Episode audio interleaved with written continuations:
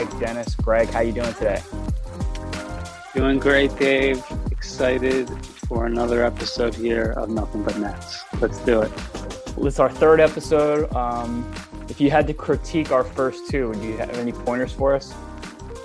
Uh, I think it's pretty clear that we are um, seamless naturals with very few flaws. And uh, while I could try, it, it, would be a struggle to come up with some with valid criticisms. We yeah, we've talked about is is Kevin Durant the best player in the world? Is Blake Griffin washed? We've talked about plant-based vaccines. Uh, so we've already had to kind of try to become experts or at least just have opinions on a, a lot of weird topics given the way the, the world is weird now. We've got to get used to that. The world is weird, and this team is um, definitely one of the more interesting ones. There's no shortage of content, so it's been easy in that sense. That's right. So, all right, let's pick up with a thrilling shorthanded victory at home over the Toronto Raptors. Um, so we learned the night before that Paul Millsap was out, health and safety protocols. Then the next day, the game game day, we learned early in the day that there were five more members. So in total, we we're looking at Marcus Aldridge, um, Brown, Bembry, Jevon Carter, eventually James Harden and Bruce Brown, um, James Johnson. I mentioned Paul Millsap, and of course Joe Harris still out with the ankle injury, and Kyrie Irving unvaccinated, uneligible. So we were down to whether or not Kevin Durant could play on a sore ankle to avoid the game not being played at all. Durant said he wanted to play, and I mean, he was masterful as usual 34 points, a triple double. Game went to overtime. It was crazy because it just had the feel of like something bigger than the game itself. Like if you watched that game, you saw a joy exuding from guys like Patty Mills, Kevin Durant out there with four rookies at a time at one point. Kessler Edwards was chipping in, David Duke Jr., Cam Thomas. Um, Blake Griffin found himself back playing crucial minutes in, a, in an important game. He's been out of the lineup. So that they won that game and then listening to them talk after the game, seeing the energy, um, you'd think it was much bigger than a basic regular season game. Any thoughts? Any takeaways there? Yeah, I think you're spot on. You could tell this game um, had extra significance, and you know, no one would have blamed the Nets if they laid down last night or you know just weren't really into it and were happy to move on to the next game. And instead, you know, you really saw an inspired effort by everyone that was able to play and for them to pull it out you know totally can understand why um, it seemed to mean a little bit more. Just given you know what everyone's going through right now with this pandemic and you you saw it hit the team um, in a major way last night. So i thought it was i thought it was uh, you know pretty compelling that they were able to do that. Yeah i mean kevin durant mentioned that after the game. He basically said i've seen i've seen teams splinter at a point and then they start playing for themselves. At that point could have come, you know, they're up by up by 10 points, they blow a lead, and then suddenly in the fourth quarter, they find themselves down 10. So it kind of felt like they were just going to to roll over at that point. I, I thought they were going to lay down, you know, maybe when they were down 100 to 89 or so. Um, but they kind of stormed back. I didn't expect that and Patty Mills mentioned the same thing that we came in this morning, we saw the news, and we kind of knew we had two choices. We could just pump this game and, and think about the next one, and we would have had a perfect made excuse. No one would have judged us. Um, or we could just rally, and that's what we did. And it speaks to the character of this team. Um, I, I got to say, like, it's hard for me to remember a time I saw Kevin Durant seem to be having as much fun as he is. I know that's an overused narrative, but he seems to really, really enjoy this team. I hmm. think he got a little bit emotional after that game, talking about, you know, just praising his teammates. Like Kessler Edwards in his first real NBA minutes had a 17 and 10 with three threes. And Uh, Kevin Kevin was leading the way, obviously, but getting key contributions. Blake Griffin like diving 30 feet from the hoop. Um, to hear someone like Stephen A. Smith say he regrets his decision, you can't watch that game and, and sort of agree with that take. Yeah, absolutely. And you know, if if you zoom out a little bit, then it makes sense, right? Because you know, I would say Durant has probably been a top five player his entire career, pretty much. But this is really the first year where it seems like he's he's close to being indisputably recognized as the best player in the game. And I think with that comes a, a little bit more ownership, um, you know, on just a night to night basis, whether it's his leadership, whether it's his standing in the league. Um, you're really seeing him kind of just kind of take a different sort of command and have a different sort of presence night to night. And you know, you can tell all the guys on this team really look up to him. And he's uh he's just kind of at the apex of all his powers right now. It's kind of funny. Yeah, I, I agree with all that. It's kind of funny that every time a key player changes teams from Kevin Durant, they're an MVP candidate, and so is he. When we saw James Harden go to Houston, he's an MVP candidate. You're like, oh, right. I guess Kevin Durant's teammate was pretty good. Kevin Durant joined Steph Curry, and now him and Curry are gunning for the MVP trophy themselves. Curry just broke a record uh, a couple nights ago. Um, so yeah, he yeah, it's he's he certainly has, and you know when you look at his career arc, you know we mentioned like like how many seasons has he been the number one guy? It actually reminds me a little bit of Kobe, where Kobe had like this you know, this all-time great career.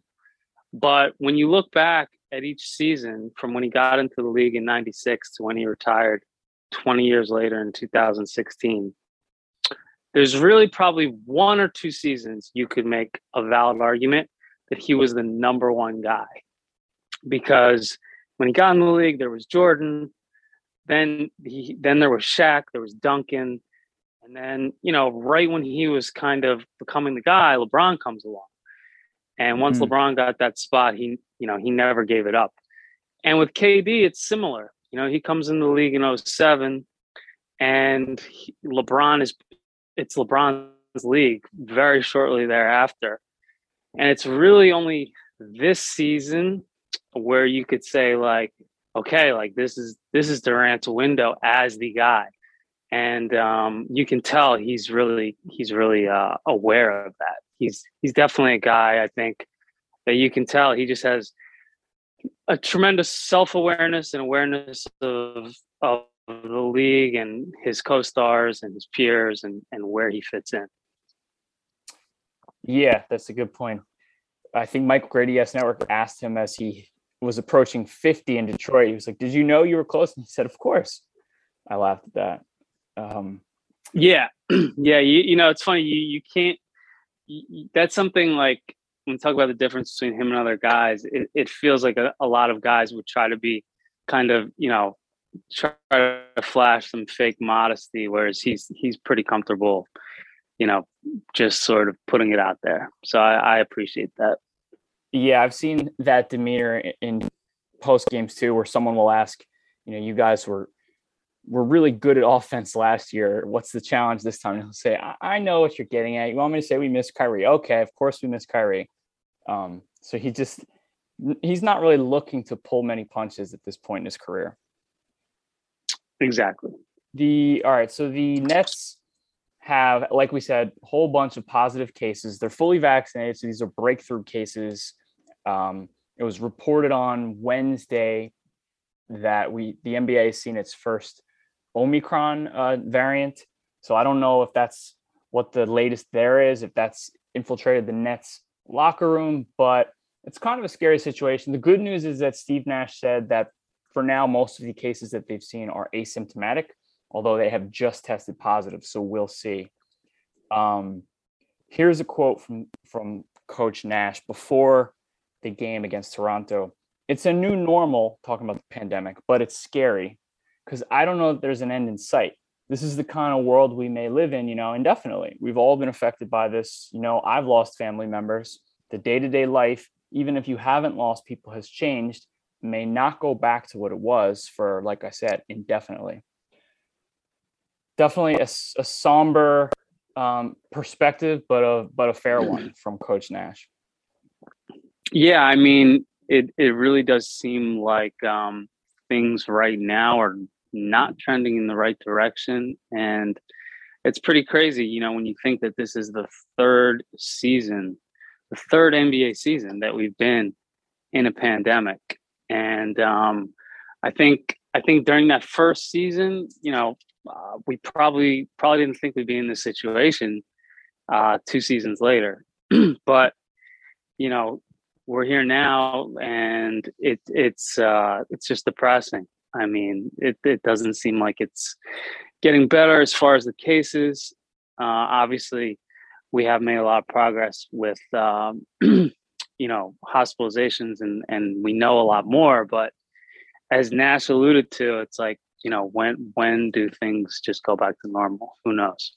Yeah, and that's the sad, scary part that it might be just a new normal.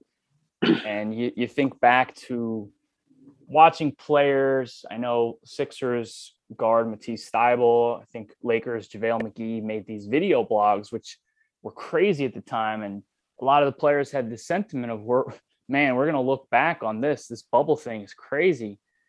Uh, and then you see people saying, man, I can't wait until 2020 is over. And now it's, I can't wait till 2021 is over. And I'm thinking, man, you know, it's not like January 1st is going to dramatically alter things. So let me ask you this: so, if if uh, you know, there's obviously a new variant, which it's projected will become dominant variant. It's unclear uh, what vaccines can do to stifle the spread.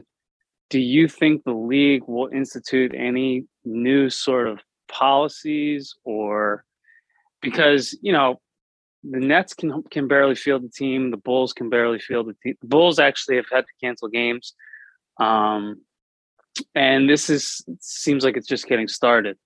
Do you think the league will try anything different? Uh, whether it's reducing fans in games, whether it's um, kind of just uh, you know lessening the restrictions around test thing and who can play and, and kind of just being resigned that there's going to be a certain number of positive players?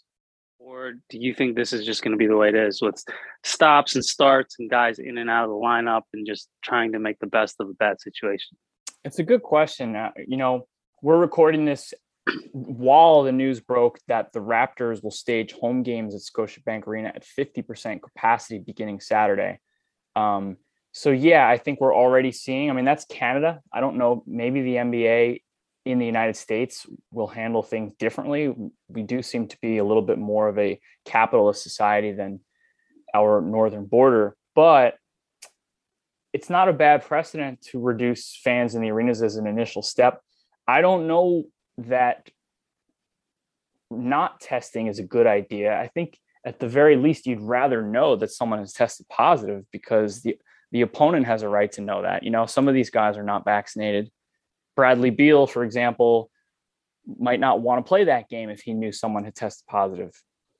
So I don't like the idea of not testing. It doesn't seem. No, I, I agree that that's not going to happen. Um, I I'm I guess I'm more just thinking like what, you know, what can be done to you know, add some sort of um, you know, it's it's it's it's just hard to figure what what can you do, right? You, you, said, I mean, the Nets have seven guys that are out. Most of them are asymptomatic.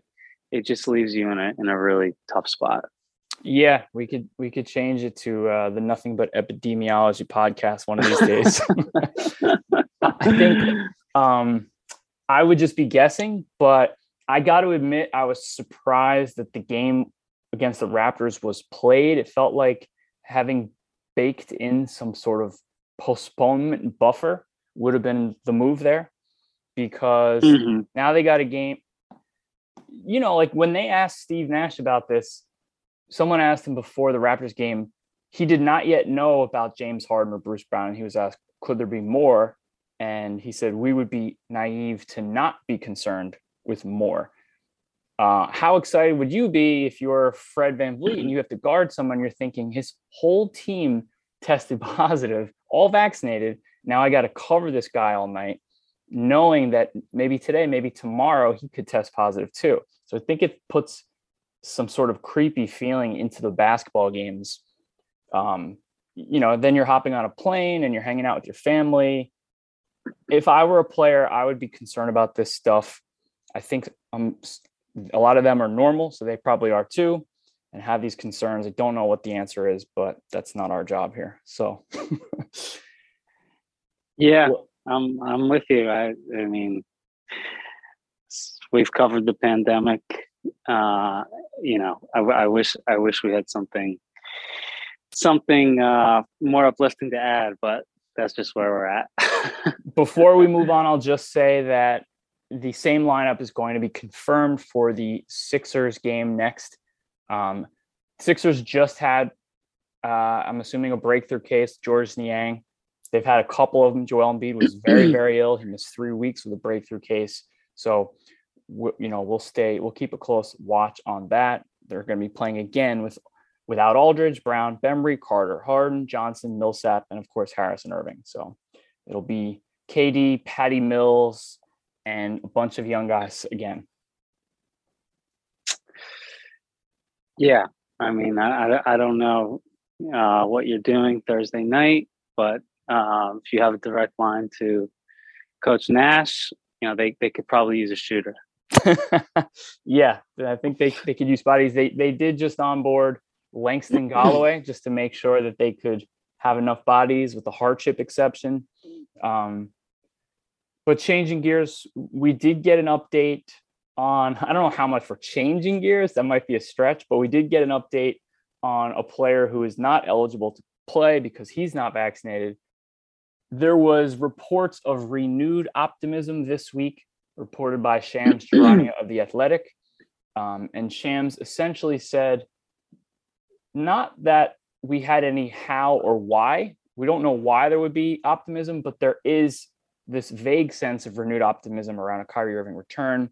He described that the, the optimism stemmed from recent conversations Irving and KD have had. So, to recap, there's no updates that Kyrie's going to get vaccinated. There's no update that New York's going to change or there's suddenly going to be a plant based vaccine that Kyrie would get. There's no idea or thought that the Nets would change their position and allow him to play in at least road games and practices. And I got to say, I don't think this recent outbreak is going to change their mind there. If you're thinking, look, we're already trying desperately to limit our exposure to virality, we don't want to onboard a guy who's not vaccinated at all um, and maybe make those problems potentially worse. So, where does that leave you? Where does this optimism come from? And do you have any sense there? Well, you you know you touched on it. There's only three paths to him playing. There's there's Kyrie agreeing to get vaccinated. There's the Nets taking him back as an unvaccinated part-time player, or there's New York City changing the mandate. Of those three, I think New York City changing the mandate is the least likely. Mm-hmm. I would say that um, Kyrie getting vaccinated or some compromise between him and the team seems possible. Mm-hmm. Um, I I would actually lean towards the latter. If I had if I had to, the Nets allow him. I, yeah, the Nets allow him to come back in some capacity. I don't know what that would look like, but I mean, you know, there's certainly there's certainly um, valid arguments to allow him back. He is part of the team. You are paying him. You've are you, you've got seven fully vaccinated players who have COVID, which is the fear of him coming back in in theory. Um, so, and then you know you can read read the tea leaves a bit. Him and Kevin Durant are talking. It doesn't seem like it's that much of a leap to say Kevin Durant is advocating for Kyrie to come back. So that obviously would carry a lot of weight. So that that makes me think there could be some compromise between him and the team if if these reports uh, lead to something. Yeah. So Nash was asked about it. Here's what Nash said. Uh, has he connected with him? Does he know anything about this renewed optimism? He said, I have connected with him, but not with any intel or insight that things are changing.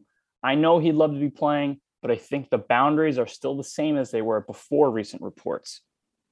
So the boundaries are the same, meaning nothing has changed, I guess, that as far as he knows. Yeah, yeah. I, I mean, do you feel as though the team would lose credibility if they were to renege their stance um, on on not wanting him as a part-time player?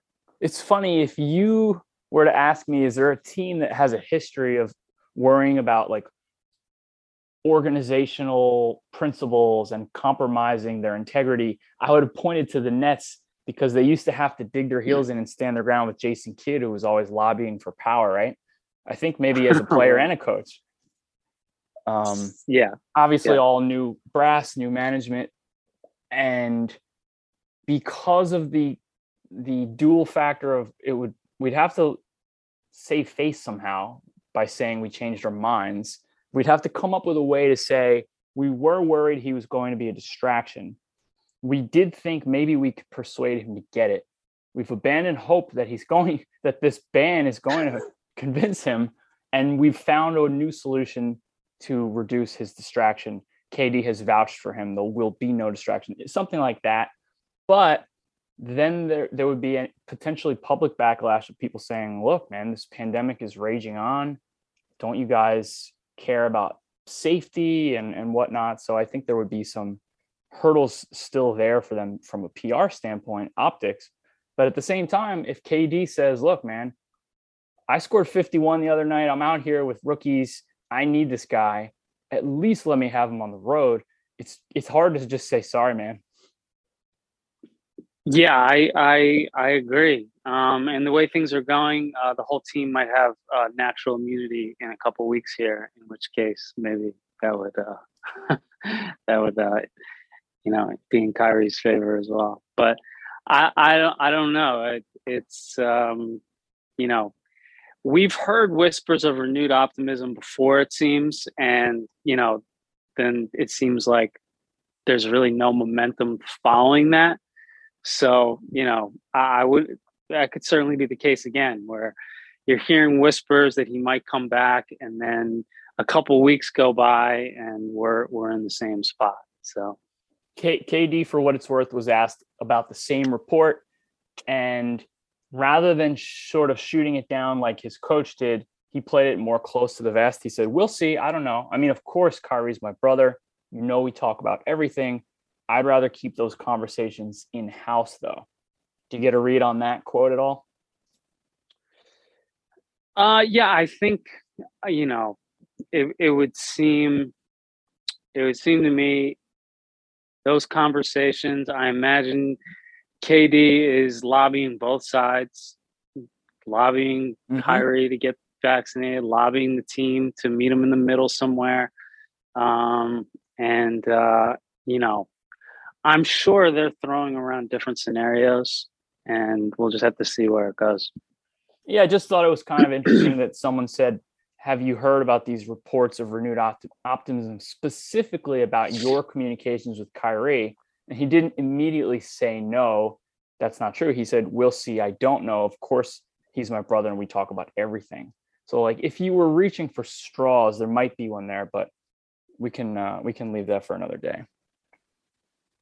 The the other interesting news was we got some updates on the trade market. Jake Fisher of Bleacher Report mentioned that one team to watch, obviously, is the Philadelphia 76ers with Ben Simmons because Daryl Morey is just never going to quit chasing James Harden.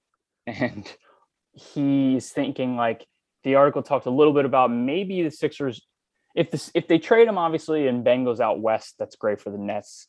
Uh, the Sixers maybe don't become a huge threat because they're probably not going to get Dame Lillard tomorrow. Ben Simmons goes west, and then you don't have to worry about them maybe wooing James Harden and offering us Ben Simmons in a sign and trade. So the article talked a little bit about that possibility. And then it said basically that the Nets have fielded calls on Kyrie Irving. They've also fielded calls on Joe Harris, who's out injured now for another few weeks, and Nick, Cla- Nick Claxton, who's playing some amazing ball, the best ball of his career over like a two game stretch, um, but is, you know, in and out of the lineup, just got back from a non COVID illness where he missed 17 games. He's probably difficult to rely on, and he's uh, a free agent that they might not be able to afford. So, what's your take on maybe the trade market? Would you be fielding calls on Kyrie, Joe Harris, Claxton, anyone else? And what would you be looking to get back? Yeah, it's interesting. I mean, Joe Harris has been really good for the Nets, but he was really bad in the playoffs. So you wonder, it, could that play into it somewhat? Um, also, you know, if there's one thing the Nets have uh, a surplus of, it's shooting especially with Patty Mills coming in this season. Um, so maybe they feel like, you know, Joe Harris is a guy who has a skill set that's valued around the league. Uh, if you shop them, you know, you're probably curious what that could get if you package them with Claxton. Um, even more so, you know, maybe that gets you in the running for one of these Indiana guys that that you keep hearing about are on mm-hmm. the block. Uh, whether that's Miles Turner, or a guy like Caris LeVert coming back to Brooklyn or mm. TJ Warren. You know, these are all those could all be in play if you put put a package together. Um, don't know how interested Indiana would be or what they'd be looking for, but you know, certainly um, that could be that could be something to look at. It doesn't it doesn't hurt their case to upgrade around the margins that Kessler Edwards dropped like 17 and 10 with three triples as a as a young big, you know, like they have sweeteners they could use. Here's the quote from Fisher's piece uh, that came out on I think Tuesday. Yet Brooklyn appears eager to upgrade its roster ahead of the trade deadline and Harden's impending free agency. It's clear these Nets are not the juggernaut favorites that enter training camp. Brooklyn has been open to discussing trades for Irving, although those calls have seemed to generate significant traction. Uh, although none of those calls have generated traction.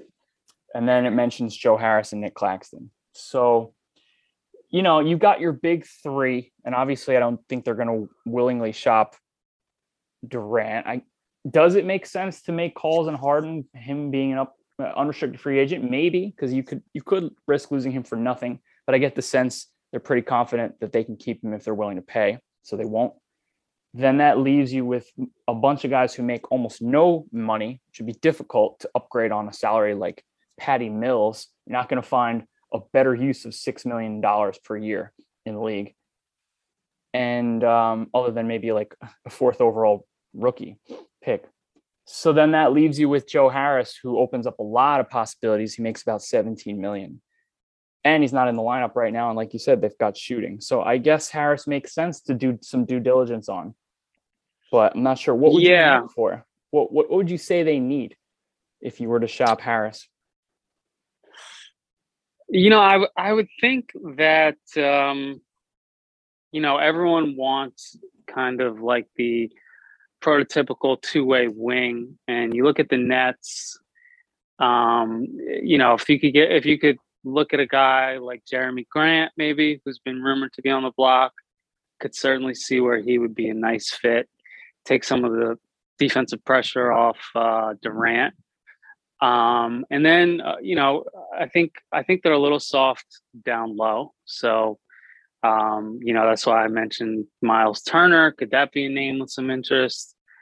Um, How but, could you, yeah, but the Joe Harris and what? It's not like this team has a plethora of picks. They used them on James Harden, so it's it's easy to imagine someone else topping their offer for Turner. But yeah, Turner would be a terrific fit as a sort of three and D big. There's not many of those in the league. Yeah, yeah, you're right. I mean, you might have to involve a third team. Um, I'm not exactly sure how it would work, but it speaks to you know to to bring it back to Kyrie. It's like it's like, well, if you knew Kyrie was coming back, you probably don't do anything, right? Because you know that if Kyrie comes back with this roster that they have, we've seen this team when they're all together, they're they're the favorites for the title. But if he's not going to come back, then you know maybe maybe you're willing to take some chances with the roster, and um, that's a that's a you know tough spot for the GM. I think Daryl Morey is in a similar position where it's like you know, I could I could trade Ben Simmons and improve the team this season, assuming he's not coming back. Or, you know, I could kind of hope things don't go well with Harden in Brooklyn and maybe that door opens up again. But maybe it doesn't. And then I'm in the same situation having kind of punted on the season. So not knowing these guys' statuses complicates the uh, trade, the trade market and what the ideal move would be. Yeah, it's a tough one. I, I, agree with you. I think, like you said, that three and D wing, that two way wing would be ideal. But Phoenix is a contender. They're not going to give you Mikal Bridges, and you can't afford him anyway. But he would be perfect if you could just swap him for Joe. He doesn't give you quite the same shooting, but he gives you one of the best defenders in the league. He's, in theory, the best piece that they could acquire, um, whether Kyrie's coming back or not. But with with the potential that Kyrie could change his mind and play, or something changes, then it, it feels more tempting to just say, let's let's go to war with this group. Let's turn to that buyout market uh, and see if it brings us what the type of high caliber veteran that it brought us in years past. Um, on the other hand, you, you also feel like you're playing with house money and now you've got Kyrie. It's like, well, well we could just make a couple trades, and there's really not much to lose. Maybe we could spring for Robert Covington and um, you know something like that. So Kyrie's presence gives you more uh, more house money to work with, I would think. Yeah, that's that's definitely another way to look at it, where you can kind of you can although you know the, the flip side is you put Joe Harris in the lineup with uh, Durant, Kyrie, and James Harden, and uh, you're you're talking about one of the best shooters in the league, just getting wide open looks uh, from from the start of the game to the end. So that's that's not bad either. So yeah, they're they're in a good position either way. Yeah, I think if we were to do a, a post mortem, you know, like a pre mortem, how is this team going to get knocked out in the playoffs? and we don't get the luxury of knowing if Irving was even in the lineup or not, we would probably point to the front court. I mean, the front court makes like four million bucks for five players, and Lamarcus Aldridge has been their best big. But then when the Kyrie Irving, I mean, when the Steph Curry show comes to town, he's basically unplayable. Played nine minutes, um, got torched out on the perimeter. It's not fair to ask him to pick up Steph, but he's not nearly as as good as like Nic Claxton at doing that. But Claxton's mm-hmm. tough to rely on too. And he's a young player. He hasn't logged even 82 NBA games total. So just saying we're going to use him because he's our best player for the second and third round of the playoffs, that's a tough bet too. I have to think that they would love to get some sort of I don't know if there's a big that they could afford who could either switch or stretch the floor in a way that won't get rendered unplayable. But if there, but if he's out there, that's what they would want. Yeah. Anyone come yeah. to mind? Um, I mean, guys like that are are uh, are tough to find, yeah. but you know, I, I I don't know. I I don't know that they'll feel that that you know any sort of desperation to do that because um you know their d has been passable um and you know passable I, yeah I, I don't know i don't know where it really burns them in the east you know i don't know if there's a matchup that they're looking at where it's like i mean i guess milwaukee would be the one where where it's like, okay, how are we going to survive? You know, the, these minutes. Um, weirdly, Milwaukee they they've matched up okay well with because, like you saw in the playoffs last year, they could play their bigs. Milwaukee doesn't have the the pull up three point threat.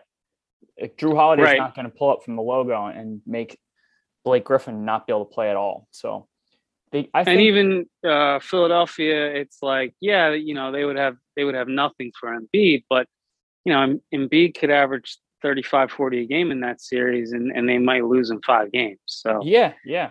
You send some doubles. You you let Blake Griffin foul out. you, put you know your roaming platoon of bigs on him, and you throw some doubles and hope he turns it over and takes a lot of jumpers. But you you punish them on the other end. Um, I think, but it's those teams like the Suns and it's those teams like the Warriors where you you start to worry. But yeah, that's not uh, that's not in the East.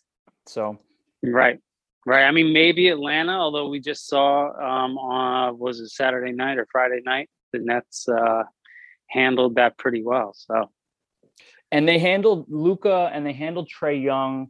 And they did that with Nic Claxton and James Johnson out there and doing a switch everything type of lineup, which gave you lots of like second round or beyond vibes. You know, mhm. more so than when they relied on Lamarcus Aldridge against the Sixers or the Orlando Magic. Um, that that didn't feel like the type of stuff that's going to be viable by round two. No, no offense to Lamarcus, but it was those switch lineups that did a great job against some bona fide perimeter superstars. Where we were like, whoa, the Nets have another gear here to reach. Yeah, I, I I agree. I think that uh, I think they'll err on the side of being conservative um, for those reasons. Yeah. So maybe they just maybe this is straight up due diligence and they're just literally fielding calls but not making calls. All right, if you want to blow us away for Joe Harris. Do they what is Sure. their all right, let's let's close on this one. What's their all in with Harris? Like all the young guys, if I gave you Nic Claxton, Kessler Edwards, Cam Thomas, you know, a one first in 2026 and a second with Joe Harris. Does that get you someone like Myles Turner? You know, it's just it's like if if you're Indiana and you're going to blow it up, I guess the question is, you know, do you want what is Joe Harris like 30, 29? Like I, I just don't know.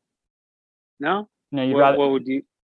You you wouldn't want that package. You'd you want- wouldn't want that. I, I would think not. Although you know, I'm sure Rick Carlisle didn't go there to tank, and he would love to be competitive, but I, I it wouldn't make sense, right? I just think a So- team like the Knicks would top that in their sleep.